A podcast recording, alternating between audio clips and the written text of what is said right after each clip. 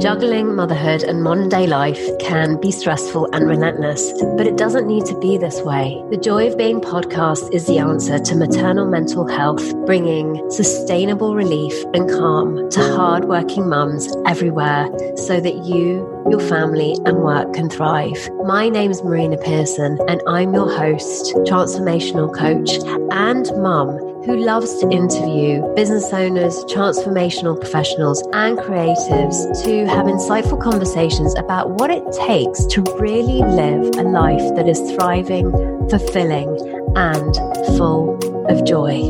And today I've got some amazing news. You can now order your very own version of the Joy of Being book, supporting hardworking mums to stress less and live more. If you're the type of mum who is struggling with the burdens of motherhood or modern day life, then this will be a perfect book for you. If you're curious, you want to know more, and you want to see what's up with that book, you can do so at www.marinapearson.com slash order. So on today's show, I have decided to interview the beautiful Dave Elleray. Dave is one of the founders of freedomthinking.co.uk and was the first person in the UK to deliver the three principles in the UK prison system. He has worked with charities that help prison inmates find a constructive way forward and has worked with hospital staff, psychologists, school children, and teachers in Nepal in the wake of the 2016 earthquakes. He has spoken to many organisations globally, from charities for physically injured refugees to eating disorder clinics, and he has spoken to a diverse range of communities in many countries. He speaks at conferences in the UK and abroad and works with people with severe mental health diagnosis through to people who are simply wishing to have a richer, fulfilling, connected experience of life. And I reached out to him because anger is one of those emotions that it's quite a taboo subject and one that I hadn't really sort of touched on in these last episodes. His story is really inspirational and brings to light how it's possible for us to go from being a very angry person to one that is full of love and peace. We explored this idea that anger is a bad feeling to have and also explored his story around how he now experiences life versus how he used to. So if you are afraid of anger, if you are experiencing it from other people, if you have recognized that you have angry outbursts and you just want to hear a story of hope and how it's actually possible to shift and change this into something more constructive and generative, then this is going to be an amazing episode for you. Enjoy. So, welcome everybody. On today's show, I have the beautiful Dave Elleray. Is that how I pronounce your surname? Hopefully, yes. Nobody entirely knows, but it's a good effort, so that'll do, yeah. Thank you. Yeah. So I reached out to Jen, his partner, and um, we were talking, and she suggested I speak to Dave. And so I was like, okay, fine. I didn't know Dave at all. And then um, the topic of anger came about, and I was like, actually, that's a really great topic. Uh, it's a topic that I haven't really focused on during this podcast uh, season and so we thought we'd bring this into into the fray and have a good old rummage and exploration around this subject. Um, and I know that Dave has had some insight into anger and how it used to be and how it is for him today. So um, that's why I brought him onto the show, and I'm hoping that it's it'll be enlightening for everybody that uh, listens to it. So welcome, Dave. Thank you, Marina. You're very welcome. So, Dave, how did it used to be for you? Because um, anger was was pretty prominent in your life, right? Yeah, yeah. Um, anger was quite often my my go to emotion. I'd um, when I was younger at school, I remember I was quite of a late, a bit of a late developer. I mean, at, at school, I would always look up to the bigger lads and want to be more like them. And I don't know. I think I think deeply ingrained into my belief system from quite a young age came this idea that I, I wanted to be hard, like one of the big boys, and I wasn't. You know, until I was until I was about nineteen, I was six foot tall and eleven stone. So I was very tall and thin. And um, no, probably till I was about about 17, 18. I was very tall and thin, and I got, I got quite heavily involved in in drugs because again, it's part of the hard lad scene and the bad lad scene, and just trying to fit in, I suppose, and trying to feel safe. Mm. When I reflect, when I reflect back now, it was it was a young man trying to um, trying to feel safe in the world, and I always got the impression that the hard lads were safe because nobody would go near them. Mm. And so it wasn't long before I was hitting the gym, continuing with the drugs, um, failing college courses, ending up in prison for violence. Um, long story short, it was it was a tricky few years uh, following the uh, following my failing the college course, prison. Um, a lot of drink, heavy times. I remember looking. I remember at the time thinking, I've just finished a four-year college course. I've come out with absolutely nothing. The only person uh, that came out of the course with nothing was myself, and uh, it was ecology, something that I was really good at: plants and animals, wildlife, the environment. Something I was really good at, but yeah, I, I failed it because I just I got too heavily involved in drugs, and my time was preoccupied taking its uh, source in it and um, all the usual bullshit that goes along with it. So yeah, um, anger was a thing, like a bit of a go-to emotion, really, where I found like once I'd been to the gym a bit and I'd got myself a bit bigger, I got myself up to about fifteen stone, and when I look back at photographs, I was I was built like a tank, but in my mind, I was still a very small man. Uh, still, the, the bulk never overcame the fear. The thing that I thought would keep me safe was the, the building up of myself, the ability to intimidate people. And I thought that along with that would come safety and peace of mind. All along, all, all I was looking for was that. And uh, it never came. It never came. So inevitably, I would find myself in scrapes and scraps every every week, and um, wondered why I couldn't go out for a night out without getting into trouble, uh, getting into fights and arguments and stuff. And yeah, again, long story short, ended up becoming a tree surgeon, which was something that I, I kind of fell into. it was a job that I looked around and me being me at that age, at the age of 21, I was like, well, I want money. I want to be big. I want to look tough. I want to be manly. Chainsaws, climbing trees. I'll get you loads of women. It'll uh, make you look attractive and all, all this, all this nonsense. Before I knew it, I was in the tree surgery game, and it was it was something that actually managed to get me off drugs because I ended up working on the railway tracks and but all along I, I kind of had this impending doom within my mind of you are going back to prison, you're an angry man, you're a, a chronic depressive, um, a deeply unhappy man who had who had everything on the outside. I had my own home, my beautiful wife. Uh, I had um, I lived in the Lake District. I live in the Lake District, and fit, strong, had everything I needed. But within myself, there was this dissatisfaction. And it was only, it was when I got reached the age of, um, I think it was, I think it was 32 when I started, 30, 31, my apologies, when I started entering into a real sense of depression. And this, this was a, this was something that really took me down and I I just I started planning suicide and um, was drinking an awful lot. I ended up splitting with my wife. I quit my tree surgery business, uh, which I was self-employed at for a lot of years. I, I sacked that off, and I ended up going to live on my own. I met another woman, and my life got really, really messy and I was seeing therapists and I was seeing psychologists, and they were all trying to dig in deep and figure out where Dave's gone wrong. Where was it Dave went wrong? And it's funny, and, and deep down within myself, I had this hope that they would find something that would help me, but also deep down within myself, I knew that it was a futile search. I don't know. It's just one of those things. where I just I just knew it was a futile search.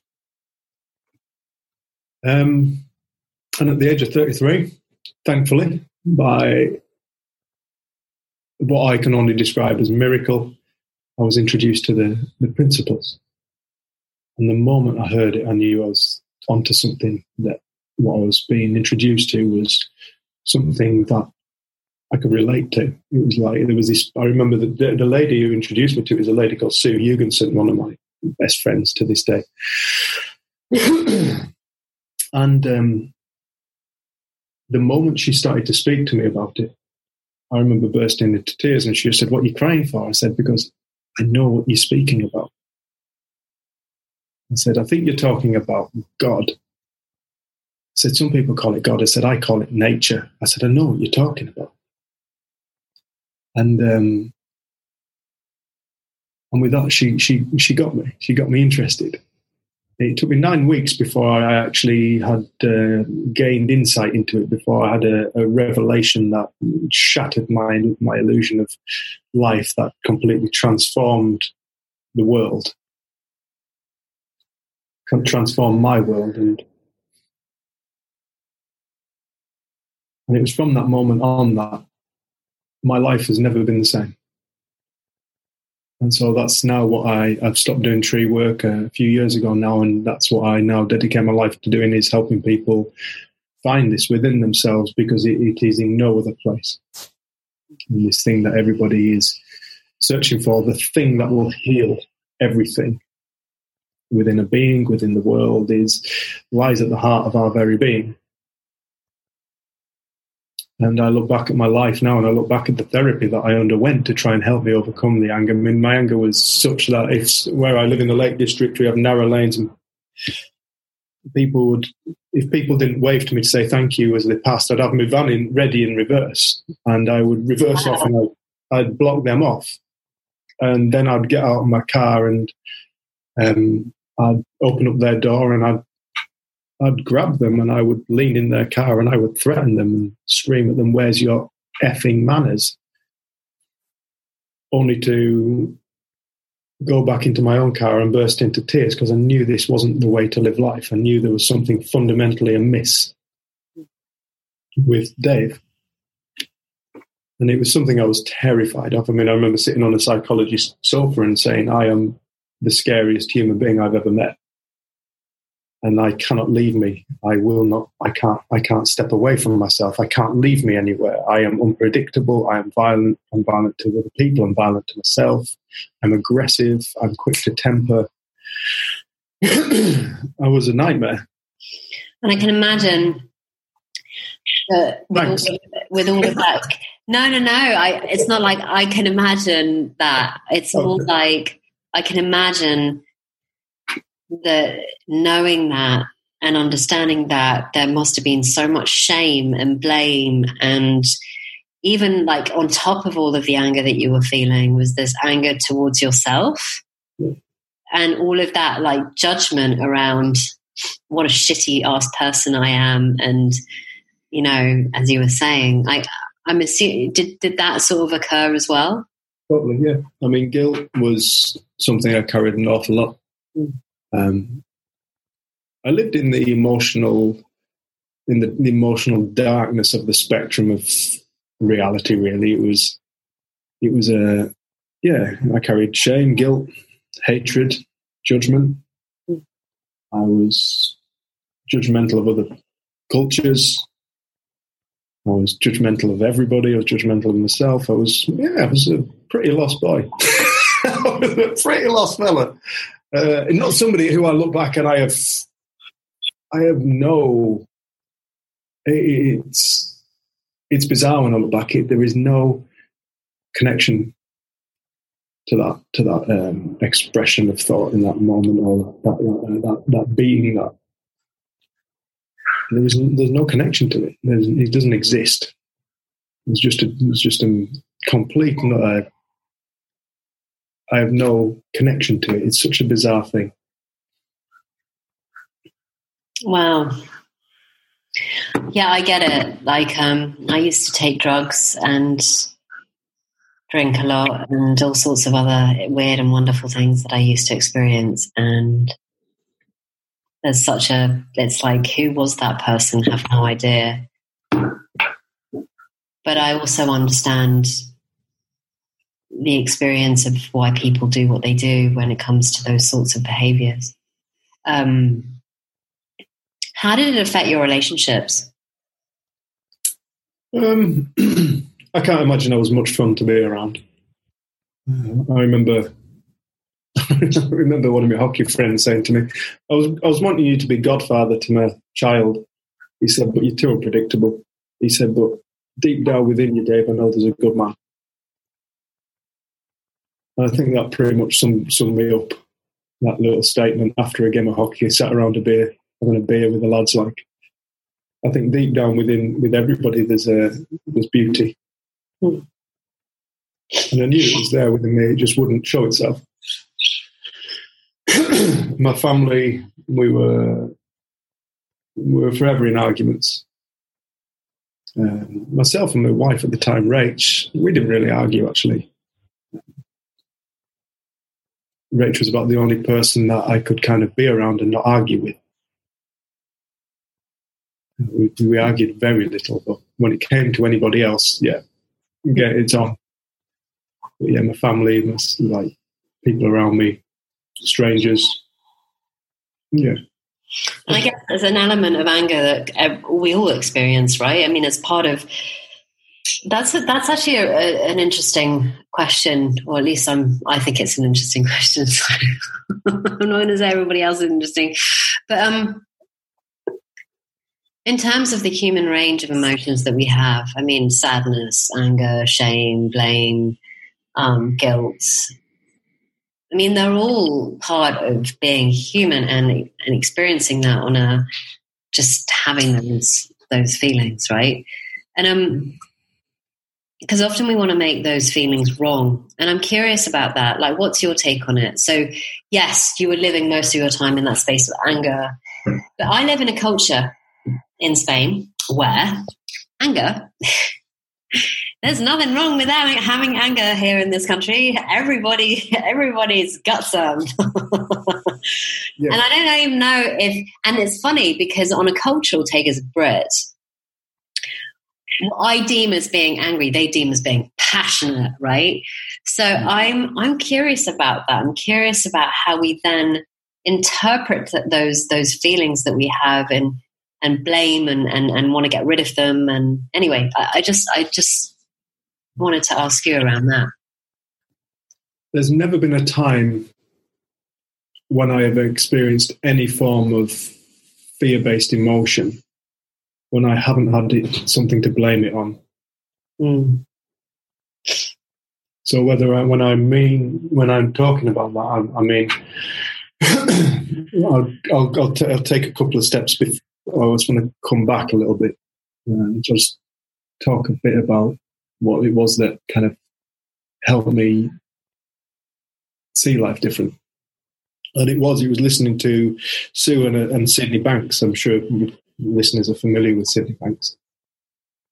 It was when I listened to Sid one day and I listened to him talk about thought and consciousness, mind, and I went for a walk I wasn't planning on any of this. At this point, actually, I was planning on uh, topping myself. It was I was going back on antidepressants. I've been listening to Sue for a few weeks, and I, it's not working. So, so as I was saying, in terms of um, you know, we tend to want to um, judge feelings like anger and blame and guilt and violence. We want we tend to we tend to want to judge those feelings, but yet at the same time they're part of the human spectrum, right, of feelings that we have. Um, so I know that that from what I've understood so far is is that you know we can have feelings on both ends of the spectrum of outside in when we blame something or in the inside out when you're just feeling angry for no reason. You're just feeling angry or you're just feeling guilt for no reason. You're just feeling. Um, but I'd love your take on this in terms of what your thoughts are around it, because of course I live in a country where anger um, is rife in terms of like how they express themselves. I live in Spain, so to them it's just like, oh well, yeah, mm, it's done. Like they just get hot headed, it's done, move on. There's, there's really no big deal about it. And so for me, coming from an English culture, and um, I'm currently in a partnership with with a Spanish man. To me, it feels like I'm paying right tax. and he's just like expressing his passion. And I'm like, no, I felt really attacked. You attacked me. Because ah. where I where I come from, you don't talk to people like this. So I'm just curious. Um, what's your take on that? I do know my life is considerably nicer without anger being the prime prominent emotion. Cool. To emotion. I, I, do know my life is a lot nicer. I, I also know my life got a lot simpler. Mm. I know that, um, yeah, I am. I'm thankful not to experience anger like what I used to. I'm not saying I don't experience the emotion, but yeah, it's it, it's such an interesting thing now. I mean, to to myself before I woke up. I call it an awakening, a, a, a, wake up, or whatever you want to call it, because I used to describe it as my birthday. For a while afterwards, I used to describe it as my birthday. The day I started to truly live, the day I, I was 33, the day I actually felt like I woke up to life and I got filled with love and understanding and knowledge that I'm eternally thankful for. And this was the thing that, that kind of took away neutralized or um, disposed of the old Dave. When it, when it, when I when I woke up to that, it was like I could see clearly. I, I, got I got to see clearly the nature of life. I got to see clearly the nature of reality. It was there. You go. There you go. There it is. And after that, it, it became it became really obvious that all the kind of negative fear based emotions, your jealousy, your anger, your guilt, your whatever depression, anxiety, worry, all these kind of what people would label as being negative and the things that everybody are terrified of are emotions based in the idea of an external reality and time. So worry, anxiety, you know, they're always a future based thing. They're always based in this notion that somewhere on the planet, somewhere in existence is a future and it's like guilt and all that kind of stuff are all kind of based in the, in the idea that there is a, a past. Somehow holding the power over this being's experience. So I don't ever get angry with people when they weren't doing what I thought they should. I get argue, angry with a scenario when it wasn't going like how I thought it should. Mm-hmm. And then I'd get angry. It was always a, a victim mentality. It's exhausting. Oh, it's exhausting. Yeah, I mean, it got to the point for myself where I was, I started getting like Tourette's like symptoms, physical tics, facial tics. my outbursts of language were entertaining to my friends, catastrophic for me. But yeah, it was it was always based in this idea of an external reality, as though there was something I was experiencing outside of consciousness but seeing this seeing this moment of internalized I can't I can't find words to describe it. But that moment that moment of of um, insight of revelation it just it, it, it, flipped the world on its head. And I remember the, I was so so afraid of the world. I was so afraid of life. I mean this is why I was a hard man I was a hard man, not because I was confident. These lads that were walking around being big, tough, going to the gym, overconfident, overzealous, hard men, they weren't tough within. I see that. I've been into prison speaking uh, numerous, numerous times, and I speak to prisoners about this. I've spent time in prison myself, you know, and I, I've spent time with hard men I always used to think you were safe if you were hard, but no, you are. If you need to be hard, you are scared. And so it was. It was seeing this kind of. I could only the the overriding emotion in this moment was love. it was this pure unconditional love and excitement for life itself and it was it was something i was terrified of to begin with after for the following few days i was like what the fuck's this this? I've never experienced this. So there was this kind of partial excitement, and there was this, but there was this deep knowing. And I think I was more scared it was going to leave, which inevitably that experience does. Many people come across this and they, they have this massive shift in awareness and their lives change and they walk around in a bubble of love for, and they're so afraid of it to go on. But that's when you really start to kind of grow. Oh yeah. yeah. Oh yeah. Yeah, and it's it's then that you, you start to become curious about life. Mm. You start to see the bigger picture. You start to. I often like I've got a drone and a bit of a geek, but I like if I hover my drone six inches off the ground, that's where I used to live. Narrow-minded, short-visioned, short-fused. But when when I take my drone up to like legally I can only take it to 120 meters or 120 meters. You get a far bigger picture, you know, and you start to find yourself in that greater picture of life, in that greater awareness, and you, before before you know it, you you find that you're all these emotions that you you kind of were so afraid of kind of take a bit of a back seat and you start to find more awe for life more inspiration more gratitude, more um, love, understanding, and and you start to get a sense of what it is to feel when you when you start to wake up to to the nature of what life truly is. You start to get this realization that it is a singular thing. That all in I, I often quite liken it to a spring.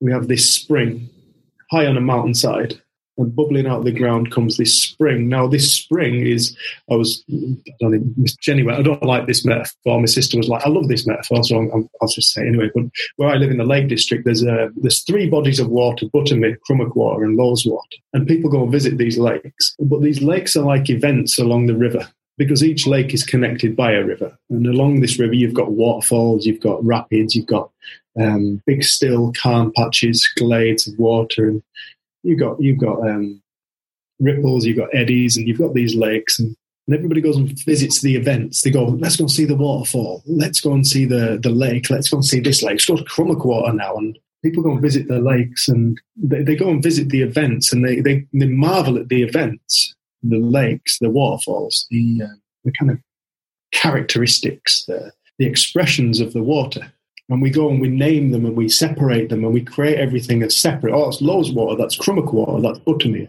And they're labeled different on maps, and everybody has the favourite. Oh, I really love Buttermere because it's got the backdrop of um, of um, haystacks and all that kind of stuff. It's got the pine trees on it. I love that. Uh, Loweswater is probably my least favourite. So you've got these events where people kind of go along and go, "Oh yeah, I love that one. I don't like that. That's all right." But all along, it was all created from a, a spring on the side of uh, haystacks. There's a spring on the high side of haystacks from which all these events are born. Each lake is is simply a, a pooling of the water that is born on the side of haystacks.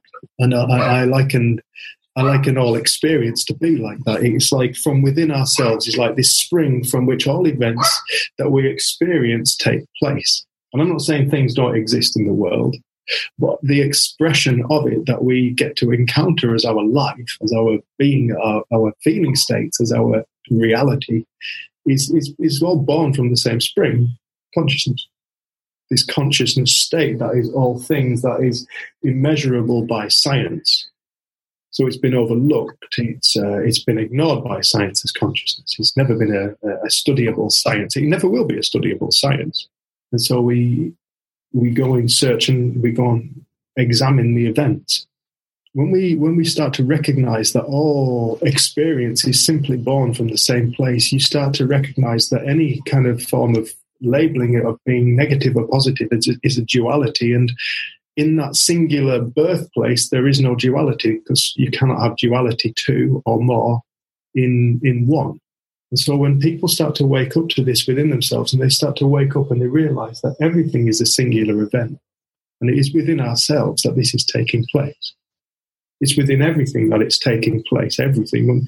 One of the things that hit me the hardest on that day that, well, the thing that kind of was the catalyst to, to seeing what I got to recognize in that moment was I saw a jackdaw, crow, and it looked at me.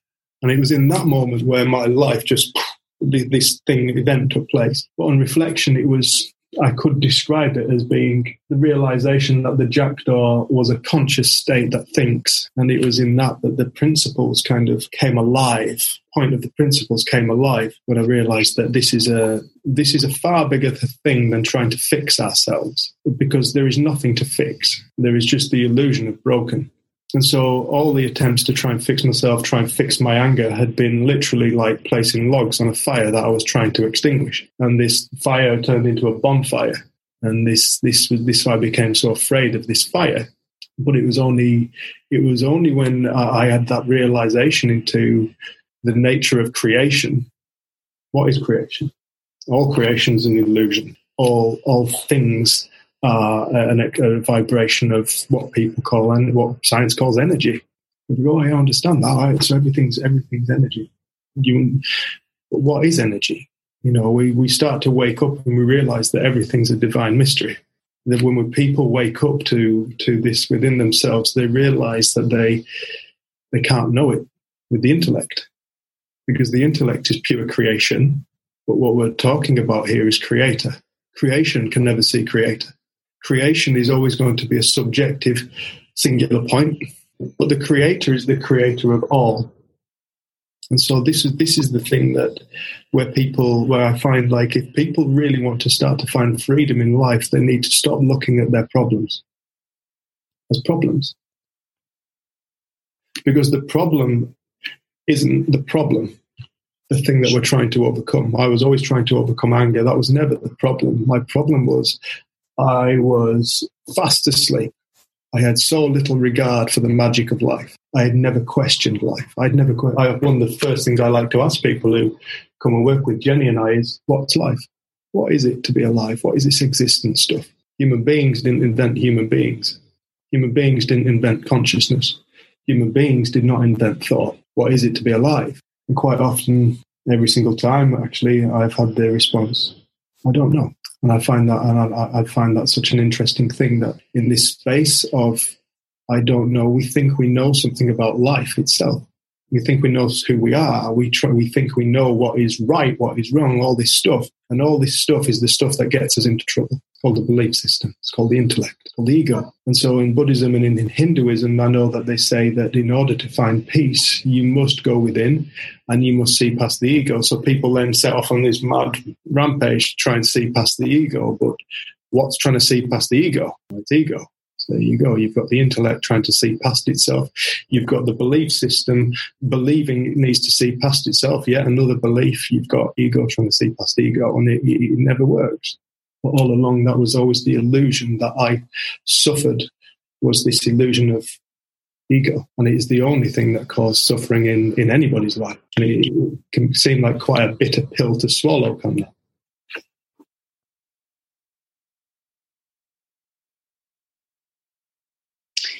Uh, recently, um, you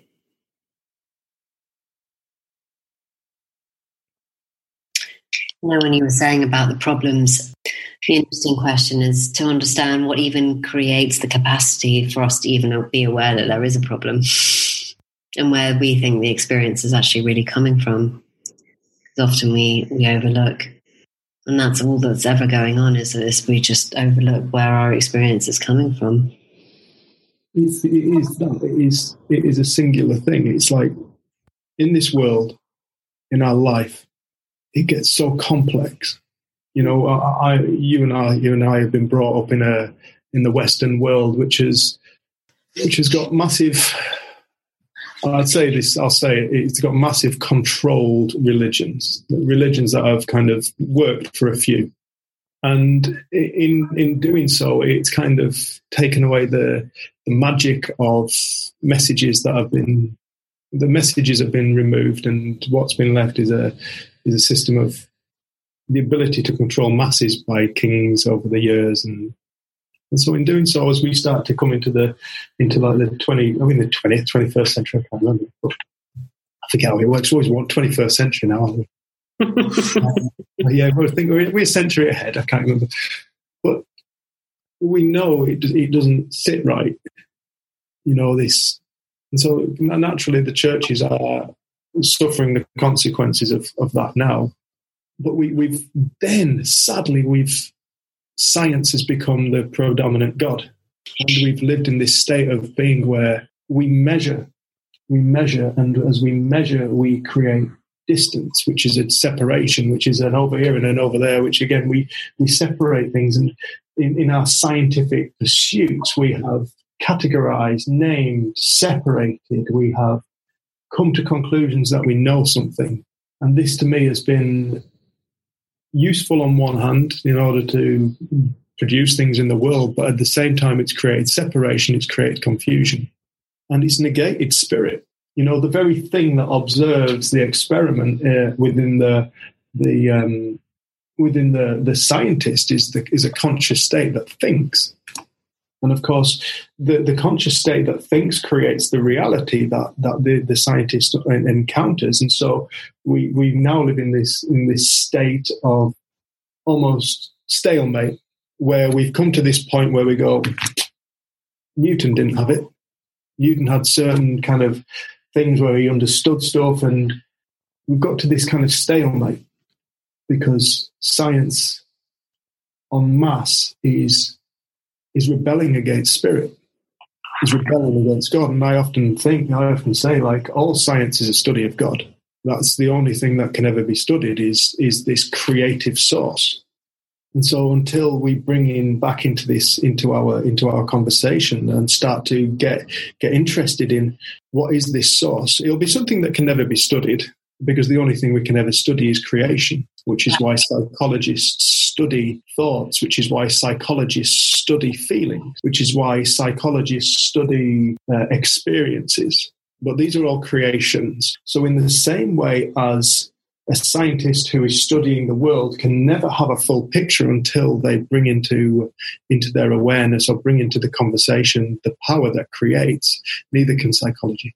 And i feel like this is where Syd's message really has this transformational um, thing that, that that it has to offer is because all of a sudden you stop looking at what is created and you start becoming curious in what's creating and it, it, you get back to the spring you get back to the ground zero because like you were just saying as you as you as you find that you find this you find that there is ultimately nothing to fear in life. There is ultimately nothing to fear. Everything that is created is all born of one thing. It just creates the illusion of separation.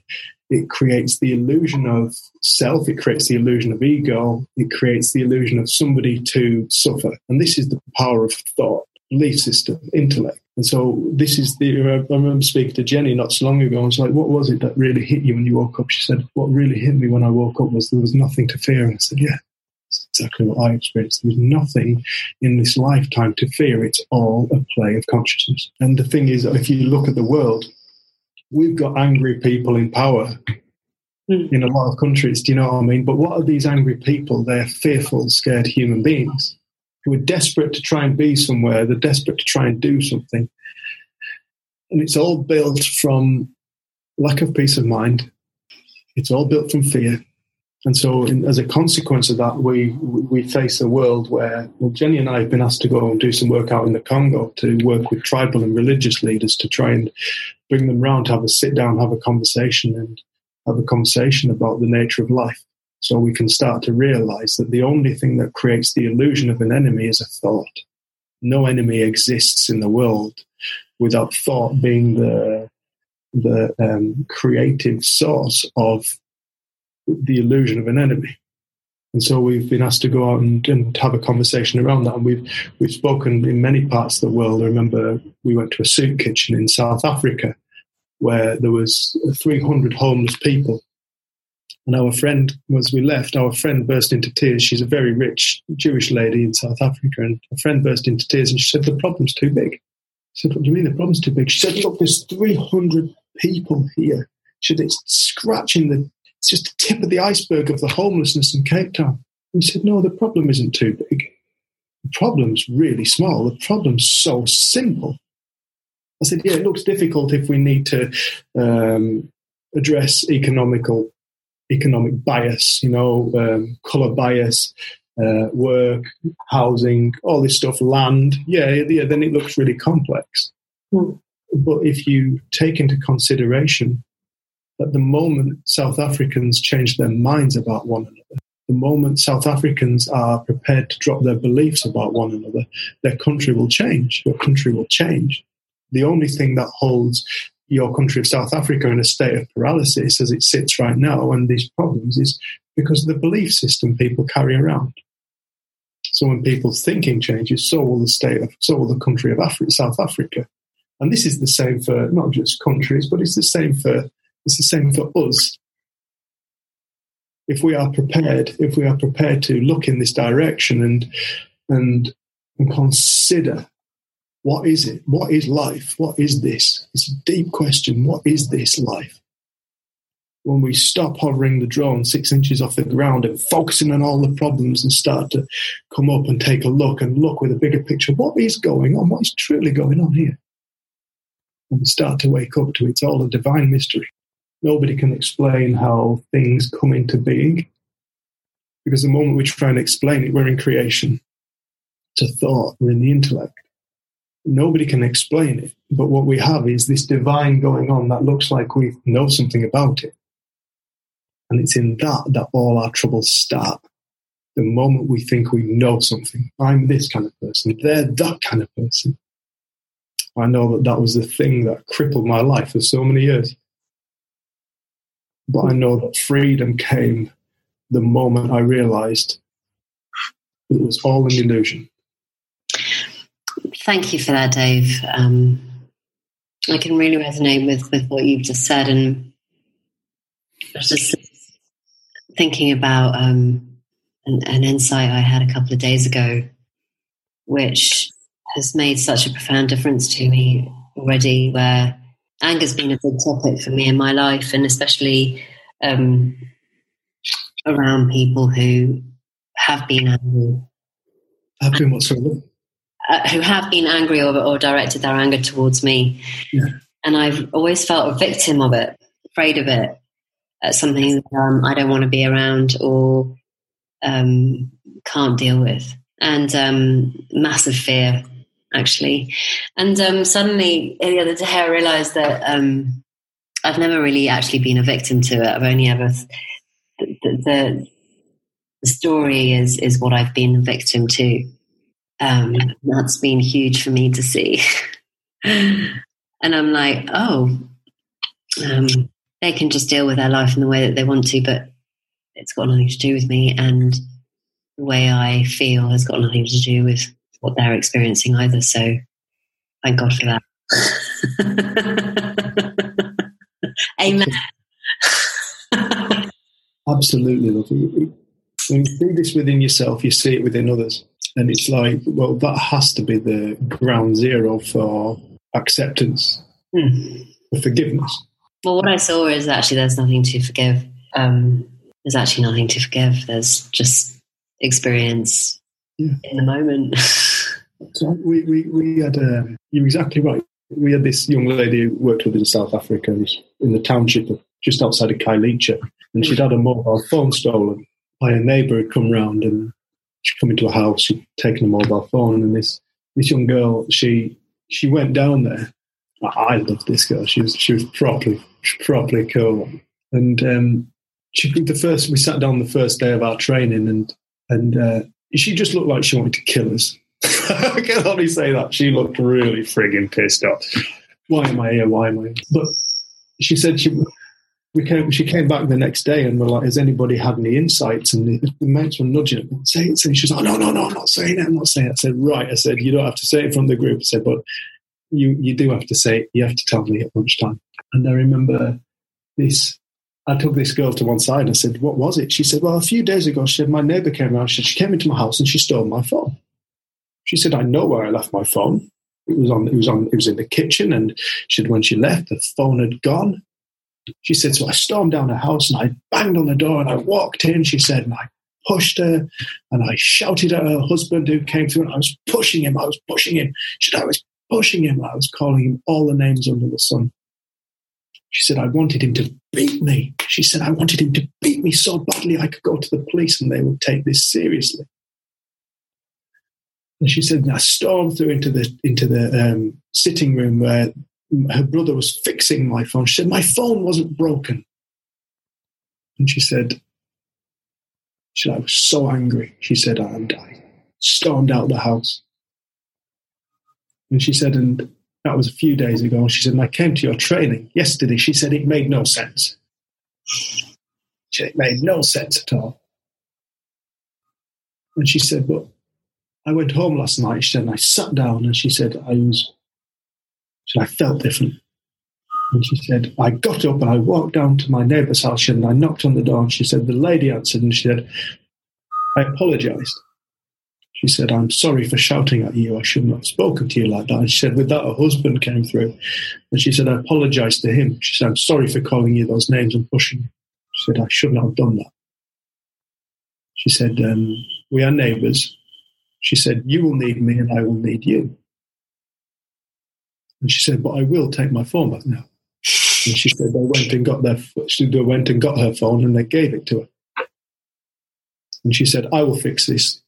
She said, I want to forget about this. And I'm looking at this girl. I said, Wow. I said, So you forgave somebody who stole your mobile phone? I said, uh, Do you not feel like you mugged yourself? And she said, No, not at all. She said, I feel like the weight of the world has come off my shoulders. And then I walked outside, and Jenny was sat with a lady called Jill, who um, we stopped with out in South Africa. And this other lady had been on one of our trainings, came walking towards us, and she had a, she was crying her eyes out, bawling with tears. And I, I really like this lady. And she said, uh, I said, "Are you all right?" And she said, "No." She said, "I'm not." I said, "What's what's wrong?" And she said, "I've just found out my brother-in-law's been shot dead." Said, What's happened? She said, Well, he's a taxi driver. He pulled up at the wrong taxi rank. Somebody put a gun through the window and, and shot him. And it was then that I got reflective about this girl, and it was like that that that single act of understanding, of kindness, of forgiveness in the township. That girl has made she's killed that scenario dead. There are no repercussions from that there is no needing to sleep with a knife or a gun underneath a, a pillow. There's no uh, worry about are they going to come and burn down my house. The, Khayelitsha is a, is the one of the murder capitals of the world. Life life is cheap out there, like, and she doesn't have to dream up ideas of revenge and live in the live in the experience of hatred. She set herself free she set herself free within her own mind, and it, it all came via understanding. Now, she says it made no sense, but this doesn't make sense to the intellect. No, it doesn't. this is the thing everybody's trying to do. They're trying to make sense of this with the intellect. It's, it's forget it. It's the intellect that gets in the way. Mm. It's the intellect that creates the idea that we're not already it it's the intellect that creates all the illusions of what we think we are, what we think this is, what we think we need to know. And that's the, that's the thing that gets in the way. This isn't an intellectual process. This comes before the intellect and it cannot be seen with the intellect. Therefore, you cannot think yourself there. Therefore, you cannot rationalize it. But it exists at the heart of everything, everybody it creates the illusion of life. And when people start to wake up to it within themselves, they start to act in, they naturally find themselves, rather than being at the fear end of the spectrum where life is just terrible, they start to find themselves in the love end of the spectrum. And like I said earlier, there's never been a time I've experienced any form of fear when it hasn't been blamed on something. But I do experience love, which is unconditional which is why people would say, well, God is love. What is God? Well, God is the creator. What is the creator of reality? Well, it's thought. Not what we think, but the power of thought. everybody fundamentally is God. That is the fundamental basis of everything. Is this what people call God? And God then comes with this massive label of a man and this, that. No, it's a noise. It's a word. It's a noise. It's a it's, it's a pointer. But everybody is source. Everybody is source of reality. Everybody is source of being. Everybody is source of life. That is what everybody fundamentally is. But as we think, as we go through life, we create concepts and ideas of what we think we are, what people tell us we are, which takes us away from being source. The illusion of takes us away from being source to the illusion of, oh, no, we're this. I'm this kind of person, I'm that kind of person, they're that type of person. But this is the illusion that the Buddhists and Jesus Christ tried to help people see past was, you know, wake up, Syd, was saying, wake up to your divinity, wake up to this within yourself. You are it. Everybody's it. And when you see it, you will know. Yeah, I had an experience of that when I was pregnant with my son. And I talk about it in my book, The Joy of Being. And um, I looked down on my belly and I was like, what's creating Leo inside of me? Because I ain't yeah. going about my day and doing whatever, and this little one growing inside of me. And um, I remember thinking, oh, he's God. And then my mind just went, oh, we're God. yeah. I was like, we're all born the same way. We're all created the same way. It's like, oh, oh, wow, we're all one. Oh, wow, okay. it was like one thing after the other. It was um, kind of yeah, bit of like a chain reaction. It's beautiful, isn't it? Yeah, it was really cool. That was really cool to see. I had to sit down for about ten minutes, couldn't speak yeah. to anybody. I was like, wow. Um, but yeah, it's really cool to see that we are we are that. So, Dave, thank you so much for taking us from something so personal, from Dave Anger to God. um, I, it's all born from the same thing anyway. It is. Um, so if somebody wants to get in contact with you um, or speak to you, reach out to you, how can they do that? Yeah, I, am personally not on Facebook, um, but Freedom Thinking is, which is uh, my partner Jenny and I. Um, Freedom Thinking is on Facebook. Jenny Anderson's on Facebook, uh, but you can contact us on info at freedomthinking.co.uk. Um, we've got a website as well, which is www.freedomthinking.co.uk. Wonderful. Thank you. Well, thank you so much, David. It was wonderful to have you. Welcome. So nice to see you. And for everybody that's been listening in, hopefully that you got as much out of it as I did. And until the next time, bye bye for now.